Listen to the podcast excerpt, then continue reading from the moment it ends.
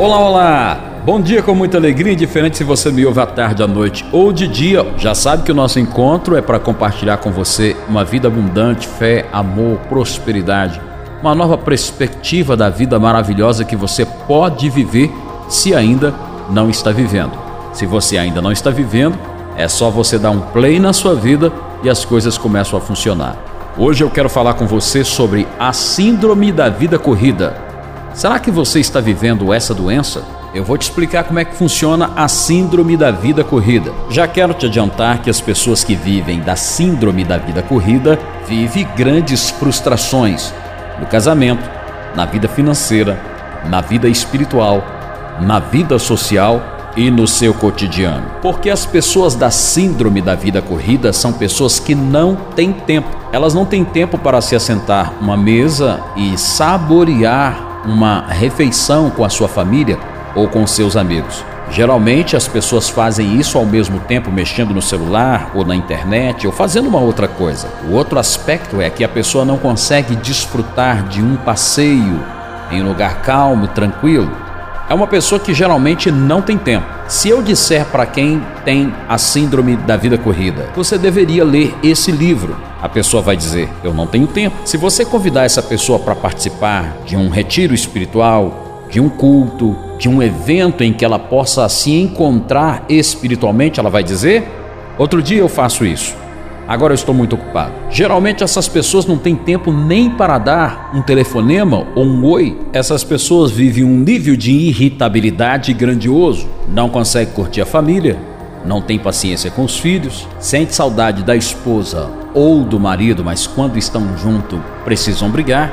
Geralmente essas pessoas não desfrutam do melhor da vida, andam ansiosos, depressivos, injuriados e agoniados pela vida. Vai totalmente ao contrário de uma palavra que Cristo diz que nós não devemos andar ansiosos com as coisas que havemos de fazer ou de comer, sabendo que cada dia basta para vivermos a sua plenitude. Se você sofre da síndrome da vida corrida, com certeza ouvir um podcast um áudio no WhatsApp mais de um minuto e meio para você é a pior coisa do mundo. Eu conversei com um amigo por essa semana e disse para ele ouvir um dos podcasts que eu tinha gravado. Eu fiz essa pergunta durante oito dias, pelo menos três vezes para a pessoa: Você ouviu? E a pessoa disse: Não, eu vou ouvir.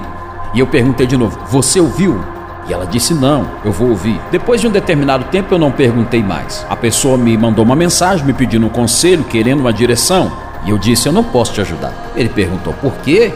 Você é uma pessoa que ajuda todas as pessoas, logo eu que sou seu amigo, você não vai me ajudar? Eu disse: não adianta eu querer te ajudar porque você sofre da síndrome da vida corrida. Você não tem tempo para ouvir um conselho, para pegar uma direção. Sua vida está tão corrida, tão tumultuada, tão fora do lugar, tão bagunçada, que nenhum conselho que eu te der vai realmente levar você a alcançar o que você precisa alcançar. Enquanto eu falo isso, eu gostaria que você pensasse se você não sofre dessa síndrome, porque se sofre, você está perdendo oportunidades gigantescas e grandiosas na sua vida. Você pode estar perdendo a oportunidade de viver muito bem do lado da pessoa que te ama. Você pode estar perdendo a oportunidade de aproveitar pessoas da sua família que, num tempo muito rápido, não estarão mais nesse planeta. Você pode estar desperdiçando um final de semana com algo fútil, enquanto você poderia estar aproveitando a vida na forma bela que ela é. Talvez você está tão tumultuado com seus problemas que você não consegue parar para ouvir uma instrução clara onde vai te gerar uma solução. A síndrome da vida corrida não deixa você ter tempo, ter paz e principalmente ter comunhão com Deus e consigo mesmo. Se você não tem comunhão com Deus e consigo mesmo, jamais você terá comunhão com outras pessoas. Eu gosto muito de uma palavra que li num livro que diz: examine-se, pois, o homem a si mesmo. É bom você examinar se você está desfrutando o sabor da vida. Eu termino o podcast perguntando: qual foi a última vez que você parou para olhar para os céus e contemplar as nuvens? Ou uma noite de céu estrelado? Ou reparou no luar? Você se lembra quando foi que você parou para fazer como os mineiros fazem? Tomar um banho de sol?